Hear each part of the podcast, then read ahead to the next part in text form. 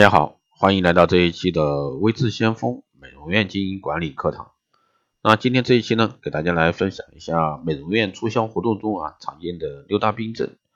在众多学学说里面呢，一直流行这样一种说法：一个品牌如果说为了提升销售量，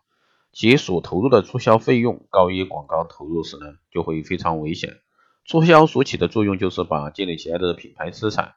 在消费者的一个心中渐渐的变得模糊，甚至消失。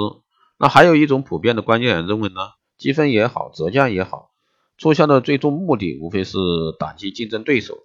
在最短的时间内提升销售。促销要的就是短时间内的一个销量最大化。可以说两种观点都有一定的道理，在不同的市场环境里呢，对促销这些工具的正确使用起了这个重要的指导作用。但随着品牌多元化与竞争复杂化的一个出现，传统的促销观念啊明显落伍。新促销时代的到来呢，使得传统的一个促销模式正经受前所未有的一个冲击与挑战，促销正沉浮于冰火之间。那如何正视啊促销突破困境，成了我们不得不面对的一个新课题。常用的这个促销工具以及这个简要分类，我们来说一下：打折、抽奖、赠送。到底该怎么用？什么时候用？啊，这一系列的问题常常困扰着我们的促销人员，而对促销进行系统的分类，则有利于我们对促销进行深入的理解与研究，从而呢，在最佳时间运作最佳的组促销组合，迅速的呢是胜出。对促销的分类大致有两种方式，一种是从促销的对象来划分，主要针对经销商的促销，针对消费者的促销，贸易促销；一是从促销的状态上来划分。又可以分为动态促销和静态促销两种。动态促销如终端式人员推荐、产品现场展示、现场秀等，只有是涉及到产品与消费者直接面对面沟通的一个促销行为，都可以归为动态促销。静态促销是指不涉及到人员与消费者面对面沟通的一个促销，消费者对促销信息的获得，主要从产品本身或者说相关媒体。如积分、折扣、价格让、价格折让、包装赠送、买一赠一。事实上呢，从目前商家运用的促销手法上来看呢，大部分都显得过于单一。对于促销低层次的人、低层次的认识与利用，使得这个促销这些工具呢，正渐渐失去新的一个效率与色彩。那如何逃脱这个固有的促销经验，培养新的促销观念，是让很多商家不得不面对的问题。啊促销的六大病症，那我们时不时的要在受到促销困扰，促销成本日益上升，效果逐渐下降，同质化现象严重，对手猛促销，那跟进难，不跟也难，促销的回报呢无法与付出平衡，那我们就陷入了这个促销不得不做的一个怪圈，利润流失，使这个促销成了这个众商家的啊一块心病啊。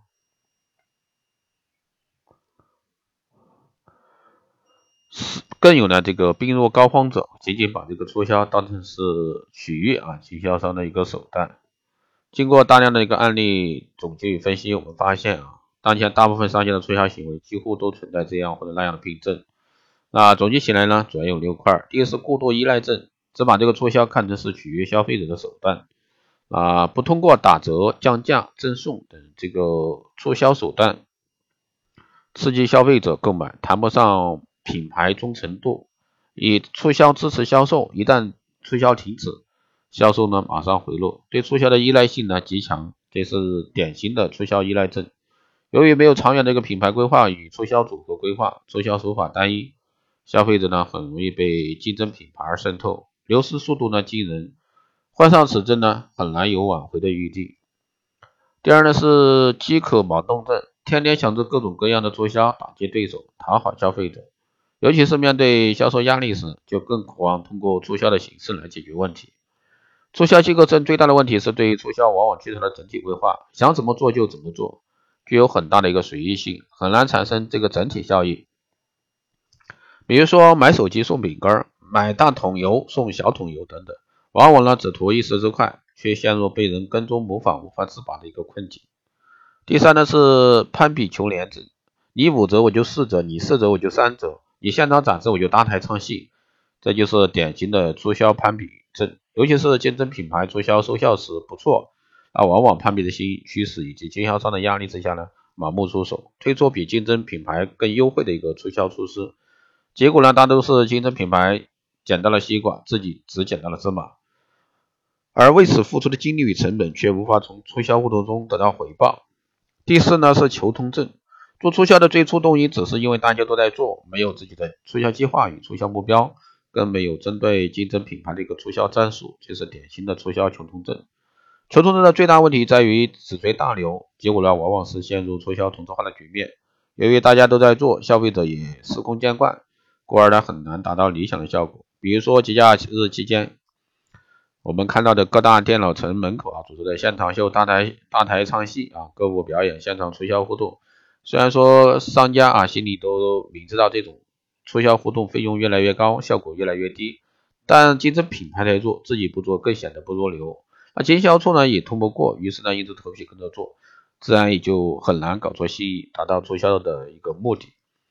第五呢是求异证，促销形式呢必须要求异求怪，要与众不同，大有促销不惊人，这个不惊死人也不罢休之势，